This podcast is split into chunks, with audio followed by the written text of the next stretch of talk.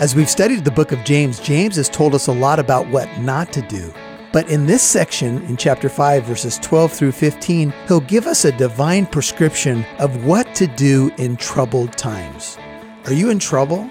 Are you sick? Are you happy? Have you been struggling with a besetting sin? Well, these four categories James will address in this message. And man, how we need to hear about this divine prescription for troubled times. It's today on Walk in Truth. Welcome to Walk in Truth with Michael Lance.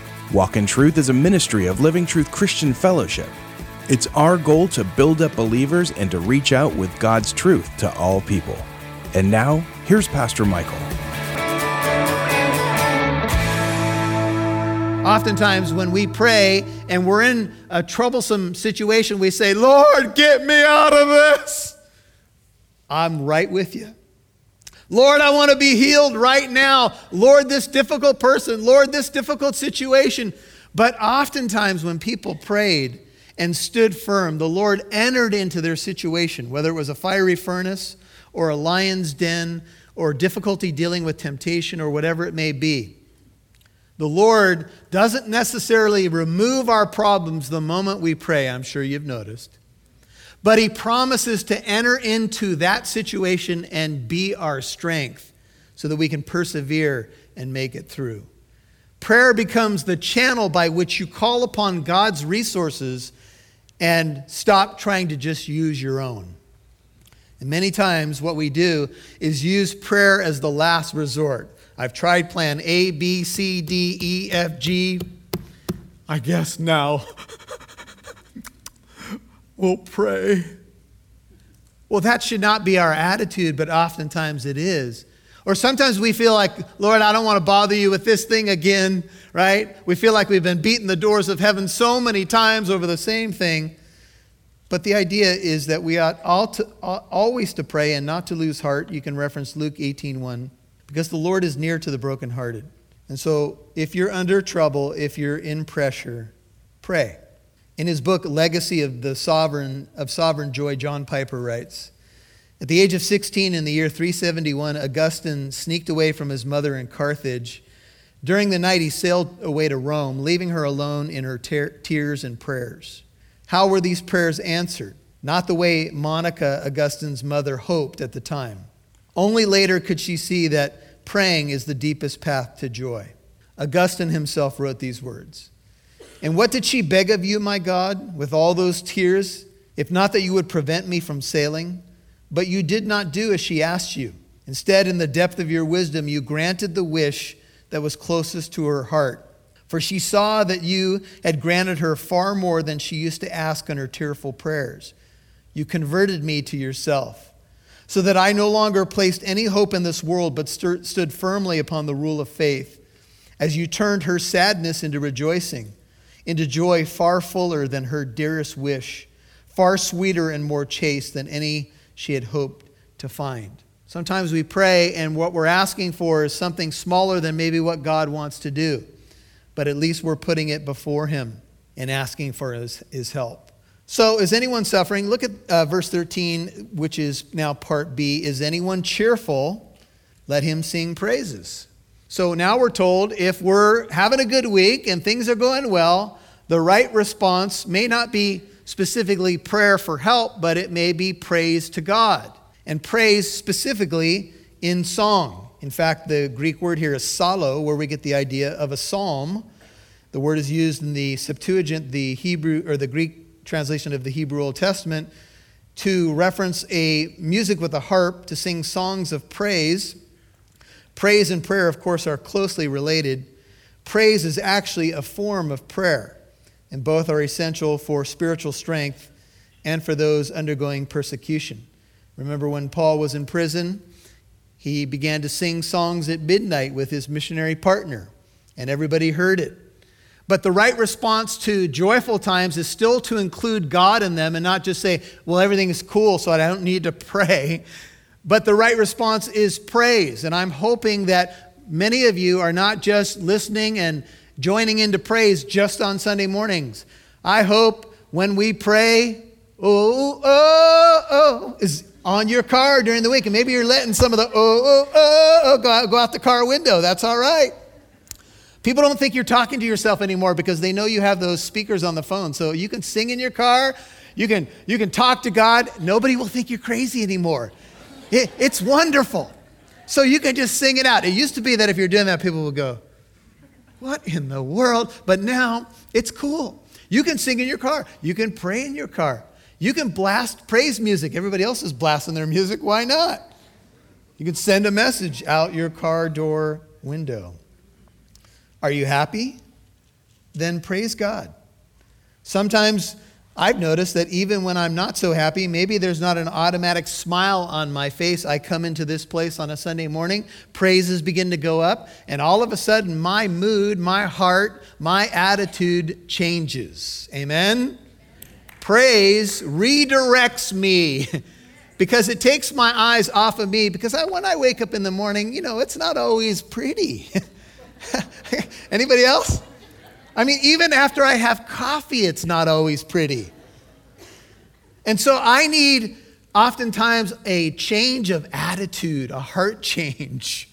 And I come in, and the praises of God begin to go up, and my heart changes. One writer says, My sister bought a new car that was loaded with high tech options.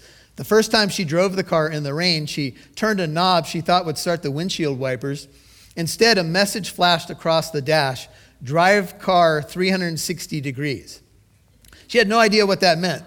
So she went home and got uh, the manual out, which I always do as a last ditch effort. But anyway, she learned that while trying to turn on the windshield wiper, she had inadvertently turned off the internal compass, and the car had lost its sense of direction. To correct the problem, the car had to be driven in a full circle pointed north then the compass had to be reset. Each time we gather to worship, says this writer, we are resetting our internal compass. We establish true north in our soul, remembering who God is and what his truth proclaims. I waited patiently for the Lord, and he inclined to me and he heard my cry, but I need to cry. He brought me up out of the pit of destruction, out of the miry clay, and he set my feet upon uh, a rock, making my footsteps firm. He put a new song in my mouth, a song of praise to God. Many will see and fear and trust in the Lord. And sometimes that's what I just need to do. I just need to sing a new song. I just need to allow God's word and praise to Him to redirect the compass of my life. So if you're in trouble, pray. If you're happy, praise. Don't make false promises. Don't make oaths. Don't complain but seek the Lord, the one who is higher than you. Next one is verse 14. Is any among, anyone among you sick? Let him call for the elders of the church. Let them, the elders, pray over him. The word over is epi, would seem to be above, anointing him with oil in the name of the Lord. Now, if you're sick, there is a prescription, and the prescription, notice in the verse, is really upon the sick person to call for the elders of the church. This establishes a few things that need to be mentioned. Number one, that churches established in the early first century had a plurality of elders leading the congregation. So, in every church, elders were put in charge, if you will. And the idea of the word elder can, can mean older in age, but the primary meaning is one who is spiritually mature. And so each congregation has elders, a plurality of elders, overseeing it and being under shepherds of the chief shepherd and ministering to the flock of God. And if someone is sick, they are to call for these elders, these leaders of the church, who are defined in several places in the New Testament as men who have one wife. There's no question about their spiritual maturity or their commitment to the faith. You could look at 1 Timothy 3:1 for example and following. And so, if anyone is sick among you, notice verse 14, that person is to call for the elders. It would seem that in calling for the elders, maybe the person is at home, bedridden, and in a serious situation in terms of illness, and so they must make the call, either through a loved one or a friend, or in our times, a telephone or an email or a text message, to call and say, Hey, I'm sick. This establishes something that I think is important, especially in churches that are a little bit larger and it's hard to track where everybody is. Sometimes we find out somebody's sick through a prayer request. Sometimes we hear in the church office. Sometimes somebody on staff knows somebody's sick, but we don't always know when you're sick. And so the only way we can really know is if you tell us and ask us to come and pray for you. And sometimes what happens in churches is that communication breaks down and a person's gone two or three weeks and maybe someone missed it. Maybe we didn't notice. You know, we are human. And so we need to put the ball into your court to ask us to pray for you. And that is the biblical formula ask for prayer. And some of you don't want to ask. Sometimes when we're really, really sick, we don't want to broadcast it because it could be a number of reasons. Maybe we don't want to burden people, or maybe, just maybe, it could be our pride. We don't want to say we're vulnerable. And look, I don't like being vulnerable as much as you don't like being vulnerable, but unless you call for the elders of the church, if they don't hear through the grapevine of the networks that we have, they're not going to know you're sick. They may not even realize you're missing. And so it's incumbent upon the church to call for the elders. And if you call to us, we will come we will figure out a way to get to you. And we will figure out a way to pray. In fact, it's our happy privilege to pray for you, to come alongside you and to say, let's call to the Lord together. Many, many times over the last 20 years in this position, I have cried out to the Lord on behalf of many, many people. Some of my own family members, but many, many times in hospital rooms, in homes where someone, you know, their own mortality was waning.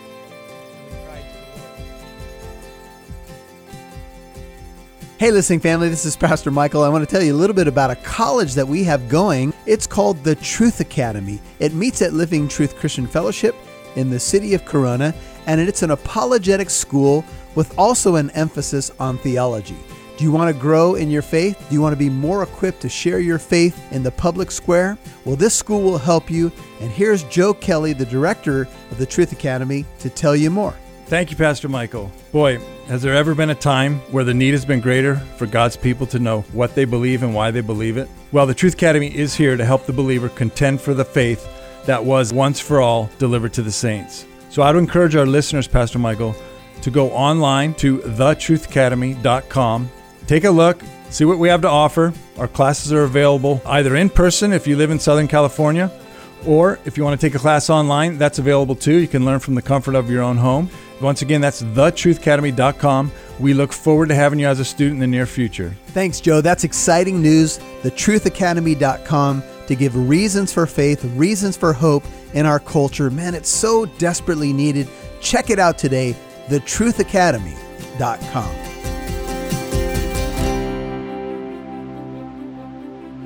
And if you call to us, we will come.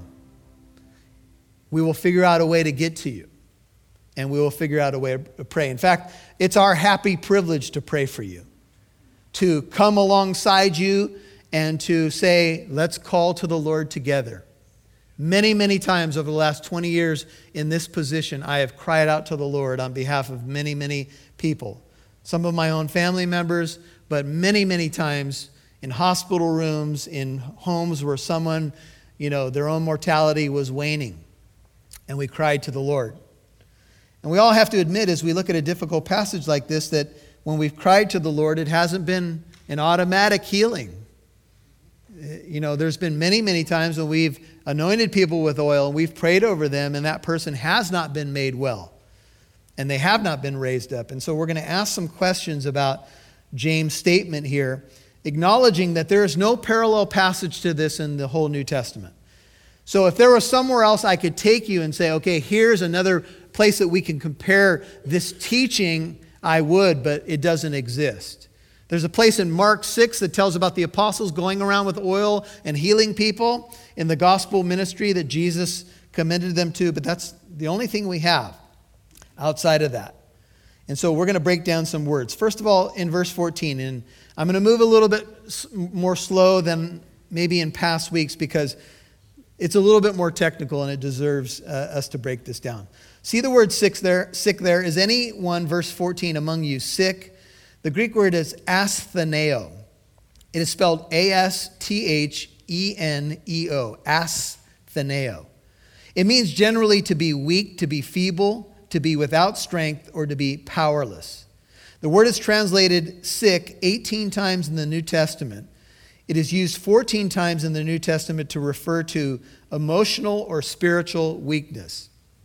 And there have been some that have approached a very difficult text and said, since the main thrust of the book of James has been trouble and persecution, he's just simply continuing with that theme. And this is not bodily illness that he's dealing with, but he's dealing more with someone who's emotionally drained or someone who is so persecuted and so beat up that they have no, nothing else, no more strength, nothing more to give. They're hanging on by a thread, if you will. Douglas Moo, in a great commentary on the book of James, argues, though, that when astheneo is used in the sense of spiritual weakness, it is made clear by a qualifier. The person, for example, was weak in faith or weak in conscience. You can reference Romans 14 2 and 1 Corinthians 8 7, respectively. Secondly, he argues that James' most relevant material comes from the Gospels, excuse me, where astheneo almost always refers to physical healing, and he's not referring here to the epistles. Peter Davids writes, This at once indicates that a person is very ill, perhaps too ill to go to the elders, and so he sends friends and relatives to let the elders know to come and pray. And so this is a sick person who has come to a point where they're going to ask for oil. Now, I don't think it should just be done on a whim.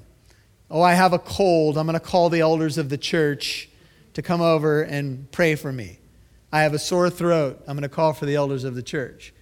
But there is a time, and I think it has to be led by the Holy Spirit for the individual, where you say, you know what, I'm going to ask the leadership of the church to come and pray and call to the Lord. And it doesn't mean that you haven't already been praying over the situation, because I'm sure you have, right? We start out by praying, seeking the Lord, and now we ask the church to join us. Praying over the individual would perhaps indicate, and we can't be dogmatic on this, that the person is in a sick bed and the elders are over that person, anointing that per- person with oil in the name of the Lord.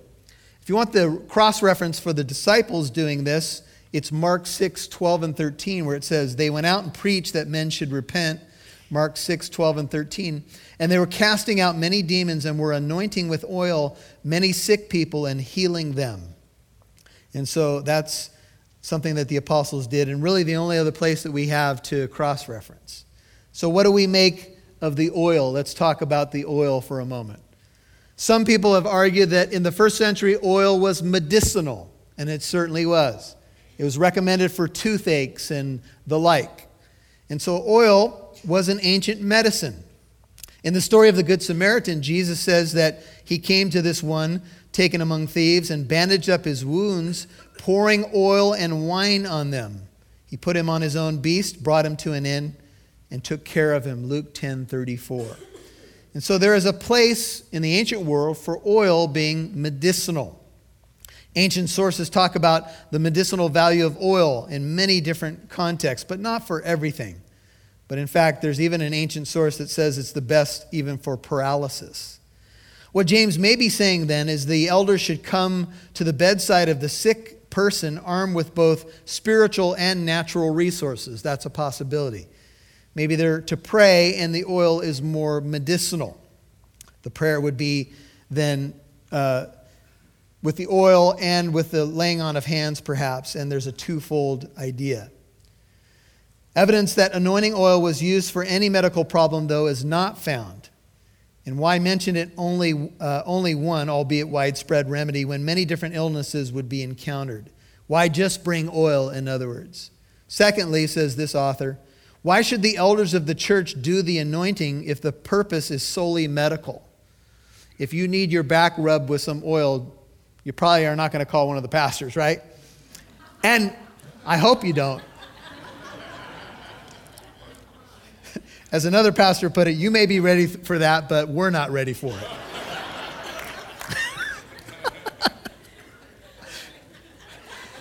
So, great discernment is obviously needed in these moments. If you're sick, hurting, need a bone reset, don't call us. in the sense, if you just need medical attention, right? But if you need prayer, we should be the first ones you call, right? Especially if you are dealing with a grave illness. The second view, first was medicinal. The second is oil was used sacramentally. A sacramental understanding of this practice arose in the early history of the church on the basis of this text. The early Greek church practiced what they called euk elion, a combination of the words euche, prayer, and elaion, oil, both used in this text, which had the purpose of strengthening the body and the soul of the sick. The Western church continued this practice for many centuries, as well as using oil for anointing on other occasions. Later, the Roman Catholic Church gave the priest the exclusive right to perform the ceremony known, to, known as extreme unction. And this ceremony is if you're in the Roman Catholic Church and you are on your deathbed, and the idea is that you are probably going to be moving on and leaving this world, a priest comes with oil and anoints you in this ceremony to prepare you for the next world. And so, extreme unction is the idea making sure that you're right with God in these final moments is the idea. But clearly, this developed sacrament has little basis in James' text, says uh, Douglas Moo. He recommended anointing for any illness uh, and associates it with healing rather than preparation for death. So he's not calling for the elders of the church to pray for you to get ready for you to go to heaven. He's saying they should anoint you to pray that you would stay in this world. Everybody with me? So the idea of coming with oil and interpreting James' passage in this way doesn't fit with the context. There are some that believe the oil could be considered to have a sacramental function in that it could act as a vehicle of divine power. Much as partaking in the Lord's Supper could convey a strengthening grace from the Lord. So some would say that the oil perhaps is set apart especially for the Lord in the healing of the sick believer. But I would say that we must be careful that we don't place any magic in the oil. We must be careful that we don't take an element like oil and think that somehow if we show up with it, that we're going to get God's favor. There's another view, and it's probably the view that most of us would hold, that the oil was used symbolically illustrating the anointing of the Holy Spirit and his special love and attention to the sick believer. Uh, oil was used in the Old Testament, for example, to set aside priests when they would, or set aside uh, kings and priests when they would enter into the ministry. The key idea is to be set apart for God's special attention and care. And so I think a good place to land here is that when you come with oil and a group of elders to the home of a sick person and anoint them, you are specially setting them apart for the operation of the Holy Spirit to move in their life. You're saying, Lord, we're coming in obedience to you with this oil.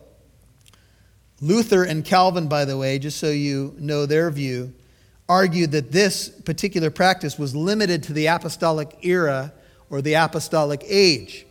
So, Luther and Calvin, we may respect in many different areas, but they argued that James' passage here has nothing to do with the ongoing ministry of the church, was relegated simply to the ministry of the apostles.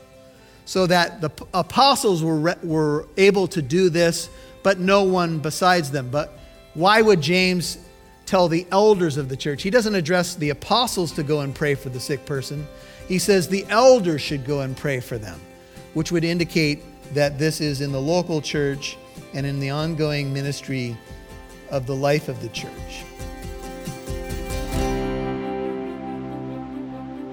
Hey, listening family, this is Pastor Michael. I want to tell you a little bit about a college that we have going. It's called the Truth Academy. It meets at Living Truth Christian Fellowship in the city of Corona, and it's an apologetic school with also an emphasis on theology. Do you want to grow in your faith? Do you want to be more equipped to share your faith in the public square? Well, this school will help you. And here's Joe Kelly, the director of the Truth Academy, to tell you more. Thank you, Pastor Michael. Boy, has there ever been a time where the need has been greater for God's people to know what they believe and why they believe it? Well, the Truth Academy is here to help the believer contend for the faith that was once for all delivered to the saints. So I would encourage our listeners, Pastor Michael, to go online to thetruthacademy.com, take a look, see what we have to offer. Our classes are available either in person if you live in Southern California or if you want to take a class online, that's available too. You can learn from the comfort of your own home. Once again, that's thetruthacademy.com. We look forward to having you as a student in the near future. Thanks, Joe. That's exciting news. Thetruthacademy.com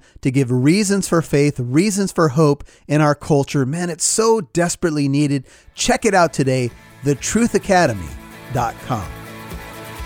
Thanks for listening to Walk in Truth. Pastor Michael would love to hear from you. You can write him when you visit walkintruth.com.